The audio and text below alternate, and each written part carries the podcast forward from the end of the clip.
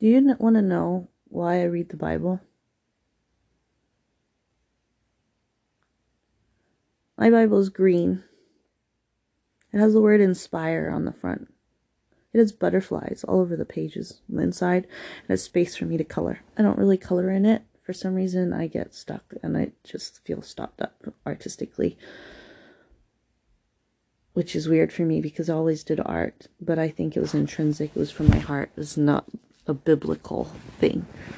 The Bible for me intrinsically is because I've studied the Word for so many years as my escape to God, who was my best friend through high school and different things, until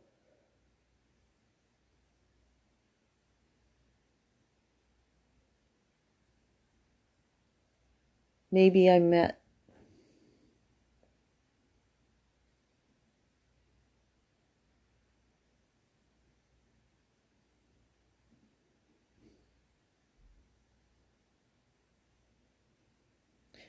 There was one person who I felt I could open my heart up to, and I was safe, and we could speak on a par. And that was my ex-husband, Adrian.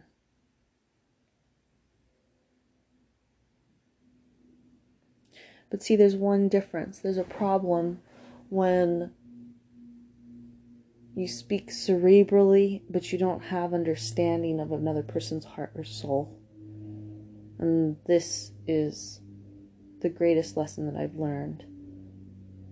But in doing so, I've learned after the breakup so much more about myself, and I returned to who I was and why I chose Christianity, why I chose the church and life and love the way that I have, and the way that I fought the world was because of to survive.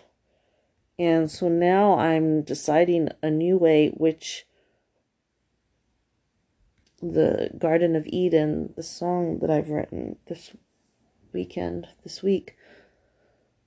it might be this past week when you hear this, But the Garden of Eden is a peaceful place, you know, blue stream. It's the concept of no boundaries. You can do anything.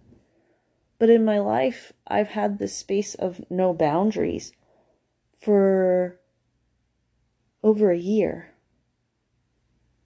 And the restructuring of what I've done in my own body, soul, spirit, mind, mental capacity, everything has been exceptionally, wonderfully horrible and emotionally excruciating and trying time of my life. But here, it's been the relax release of boundaries has made me find myself and had the ability to spit out my cherry, if you will. And like if you got a cherry stone stuck in your throat and you spit it out, okay, but this is like a cherry. It's like my heart, but it's not my heart. Like if I spat out my heart, I would die, right? It's a cherry, but I have this imagery of like it being in my stomach. You know how you get like I've been eating so many chocolate-covered espresso beans lately, and those are so bad for your stomach lining, I believe. I can do research. I can look it up. I just don't have I don't have any motivation to. So if you want to do that, please do, and share a link on your research, because I think it's important for people to realize what they eat and put in their body is really bad for them. But I had a lot of acid in my stomach yesterday, Friday, and I think it was a mix of tomato soup and it sounds terrible now that chocolate-covered espresso beans and tea and stress, you know, divorce, children fighting to not do school, you know, all those kind of things. It's virtual school right now, so fighting those basic things. But back to the Garden of Eden, I was looking at Psalm 23, but it's not good enough for me. As in, Psalm 23 is amazing and incredible, but it's imaginary. And the Garden of Eden needs to be real in my life. I'm not going back to some prehistoric time where, I don't know, some earlier time where, like, life is unhappy.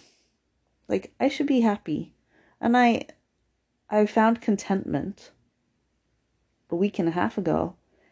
But then as I found contentment, I started questioning and getting frustrated with the world around me. And I'm not letting this happen again. And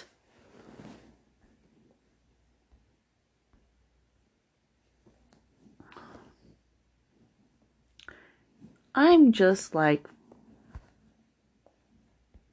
so done.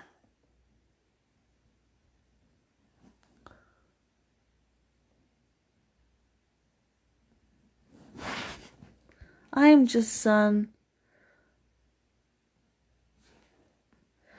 done. You know when you say things and you're just like, Harmony, why did you say that? I mean, you don't say that, but I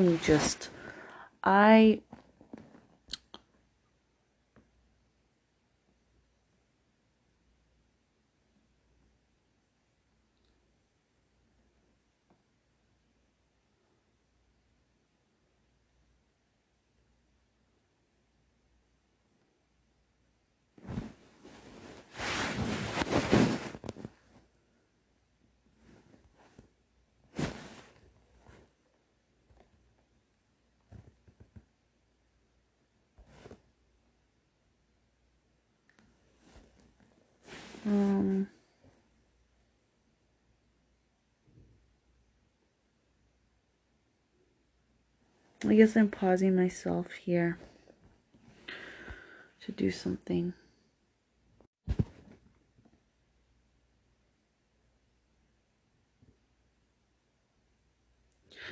You know when you judge yourself too hard, your brain hurts? Like, you're trying to fit in a box.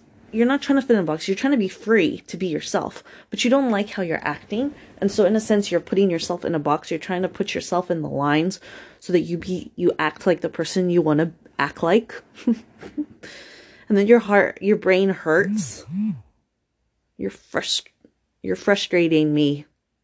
It's like you're saying, you're frustrating me, Harmony. Aw, give myself a hug. It's okay, baby. But it's not okay. I don't want to frustrate myself or anybody else. And then I look over to my Bible and there's inspire. And it's just like, you know what? I can't inspire anybody if I'm not inspired. Like, how the hell? How the hell do you inspire? Well, I know how. You inspire yourself.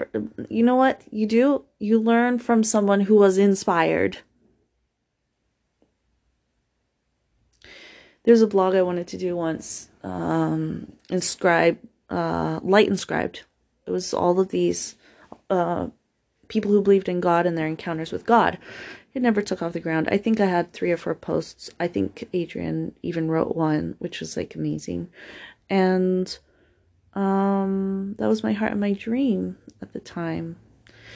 So Taste of Freedom is a little more than that, more like that. But what I find is that you can inspire others if you're not inspired. You can do it.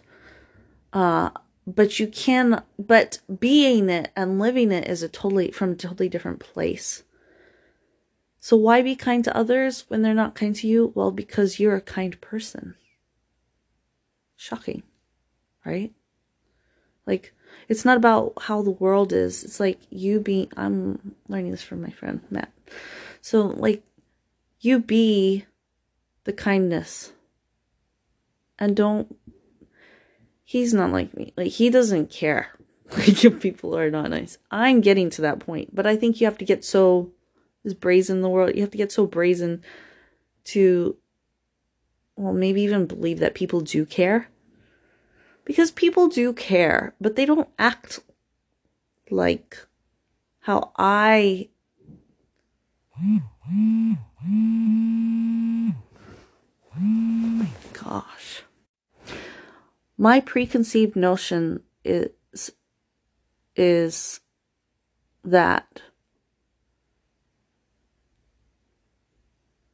people don't care, but they do. People everywhere care. That's why they're so frustrated and angry. And they just don't know how to evoke change in a positive, loving, light-filled way. And I don't like that so much. I really wish that like people were happy and nice. And I'm really good at... I'm not good at fighting the way that the world is. I'm good or I'm better at fighting in a teaching way, which empowers way. It's because... and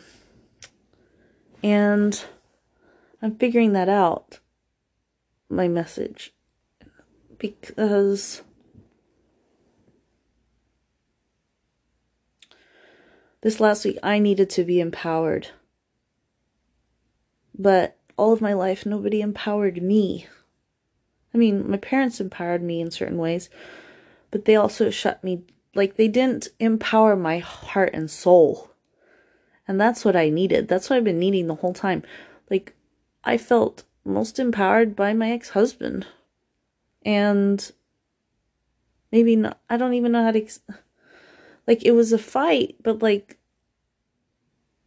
we did great work together. We could work, like, we did great. The problem was, wasn't that. The problem was rest. I've had to learn to rest again.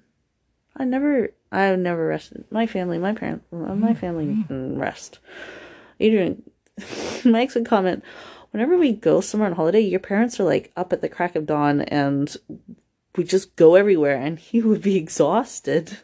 And I'm like, yeah, because like we're here and their views, we're here. There's lots to do. We've only got a short time, like a week or two. And like, we got to see and do everything.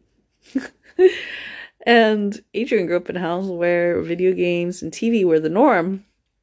And so doing stuff like for me is exciting cognitively and my heart is excited. But my soul was not at peace. And so I'm revamping my lineage, my family.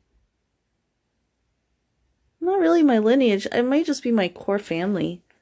Well, my parents, you know, and then my family with my children. I'm redesigning it because it looked completely different and more like my parents in some ways when I was married to Adrian. And so now I have to corely shift everything.